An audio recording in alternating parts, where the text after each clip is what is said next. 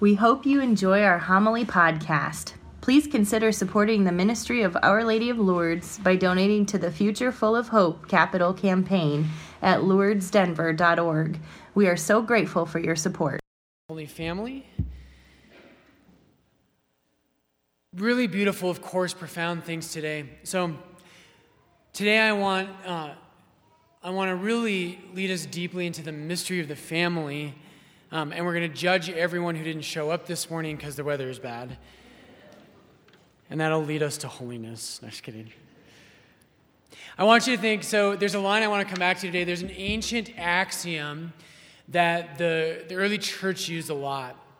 And it says, The Son of God became the Son of Man so that the children of men might become the children of God.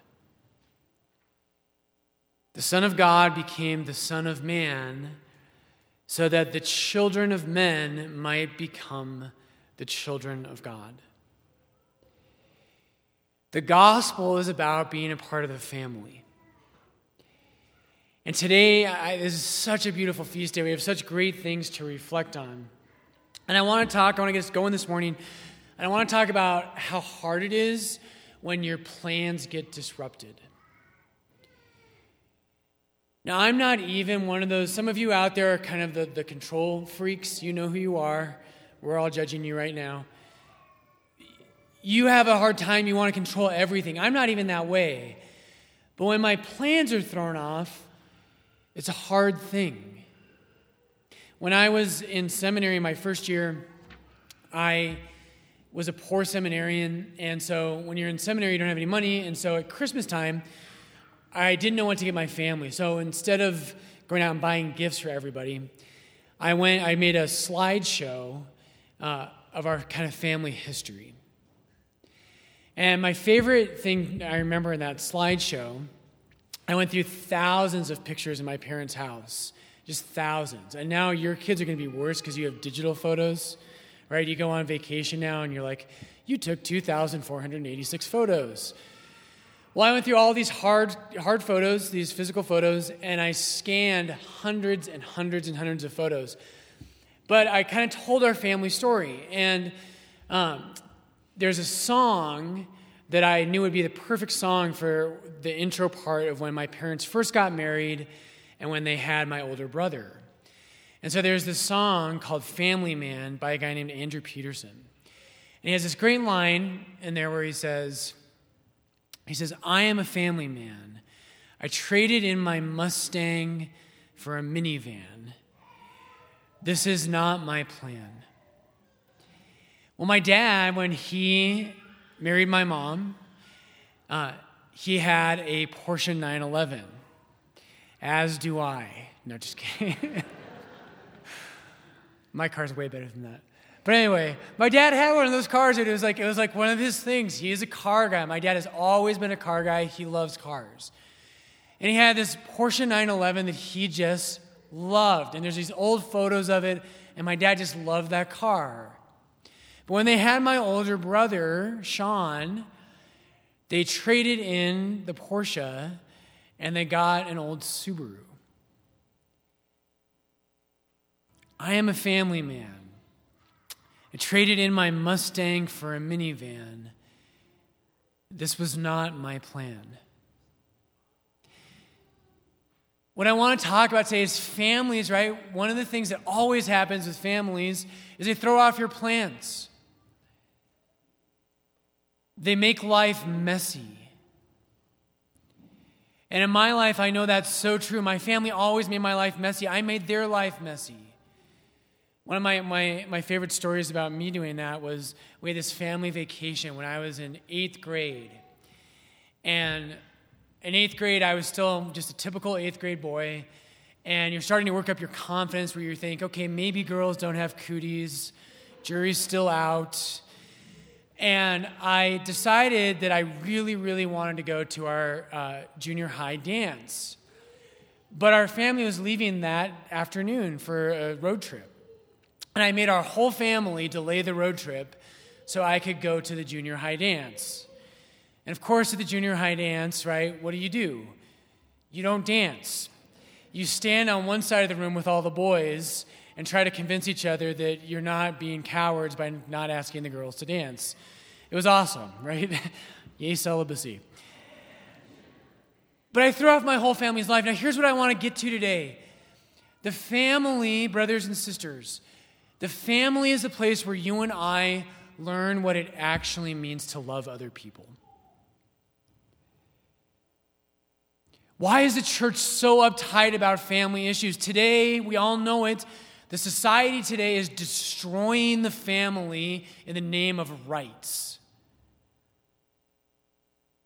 I have a right to have children in any way, shape, or form that I want. I have a right to have a child that looks the way I want that child to look. We destroy families the way God has designed the family in the name of rights. I have a right to anything I want. There's a, there's a headline I saw yesterday saying, uh, trans man gives birth. Because that person has a right to do whatever they want to do. That is the opposite of how family works. Family and love, what God wants to teach us is that learning how to love another person means letting go of yourself. It means that I have to learn how to let go of my plan because I love something greater. I am a family man. I traded in my Mustang for a minivan. At every level, a father, a mother, and children, if you will learn how to love, you have to lose your life. It's the only way to learn how to love. And today in our gospel, so powerfully, in Matthew, today in Matthew chapter 1, Joseph loses his life. Right, today, the, with the Holy Family, Joseph loses his life. Joseph is a righteous man, we're told. He is a, uh, he's a craftsman of some type. I don't think he was a carpenter, but that's another homily. But Joseph, right, I'm sure Joseph had a plan. I'm going to be a good, faithful Jew. I'm going to raise a family. I'm going to obey uh, the commandments, and I'm going to have a good living and live a quiet, peaceful life. And I've got my plan. That's where we're going. And the angel of the Lord appeared to him in a dream. And, and it kind of is tough when your young fiance is pregnant and you're not fully married yet. Joseph lost his life. And an angel appears to him and he uproots himself and his, and his bride and he takes them to Egypt. And notice that Joseph and Mary, brothers and sisters, if you're going to be a Christian, what the church wants to say to us is the family is a preparation for entering into the greater family that is the family of God. We call it the church. This is why Catholicism is so protective of the family. The family is where we learn to be human. It's where we learn how to let go of ourselves and how to love other people. And God did that very intentionally. Mary and Joseph both have to lose their lives. Right? They might be saying, Mary says, you know, well, I'm going to live my life this way. I'm going to have this quiet, peaceful life. And God had other plans. And so Mary had to lose her life. And the condition for being a Christian, and if you're going to be in a family, right? Your family drives you nuts. You love your family and they drive you nuts. My brother, I remember my older brother Sean, he some of my brother priests remind me of him. Sean made me late for school constantly in high school because he was so worried about his hair. Right? As are most of my brother priests, not really. That's what happens in families. And if you're going to be a Christian, Mary and Joseph have to learn to reorient their entire lives around Him. That child in the manger was a joyful, beautiful thing, and it was also a person that caused Joseph and Mary to lose everything they had. So, our second reading today, Colossians. Right? So, the, the, the world, what the world wants to tell, you know, you hear this reading, the world says, there they go again, those Christians, just more rules. All about rules. Rules in the gospel and in all of our lives are always about relationships. Right? St. Paul says today, put on as God's chosen ones, holy and beloved compassion, kindness, lowliness, meekness, and patience. We have this reading on the Feast of the Holy Family because that's the place you learn how to be human is in the family. The place I learned how to have compassion was when my family suffered when I was a kid.